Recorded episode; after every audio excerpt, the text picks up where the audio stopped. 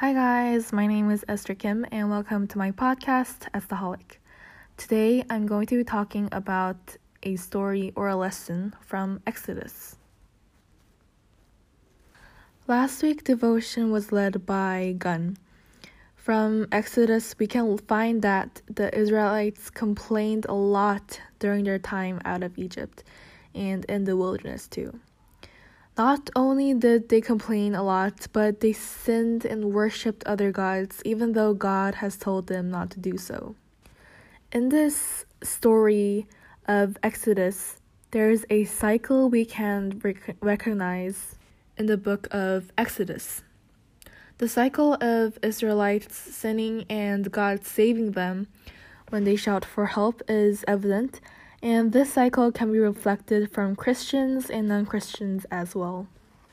This actually reflects me as well. When I am feeling okay, then I don't always give thanks to God or pray to Him. However, when I feel depressed and stressed, I look up to God always and ask Him for help. What I want to learn or apply from this lesson is the ability to remember God, also in my highest time, and allow Him to be my guide both when I am not in need of help or need of help. I tend to pray more to God when I feel really um, sad or angry, mad at something or someone. And I feel like that's a habit for a lot of people in this age where people look up to God when they need help and kind of forget about him for a few weeks or months or or days when they don't need him. And I I feel guilty, yes, when I do realize that I've been doing that too, like other people do. I know I should stop doing this cycle, the same cycle that people have been doing this for, ages since the book of Exodus.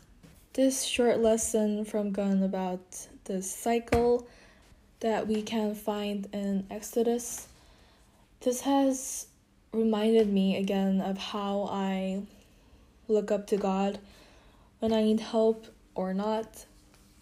So, with this lesson, I want to remind myself again and again to always look up to Him whenever I'm either happy or sad or angry or um, okay and I also want this lesson to be your lesson as well.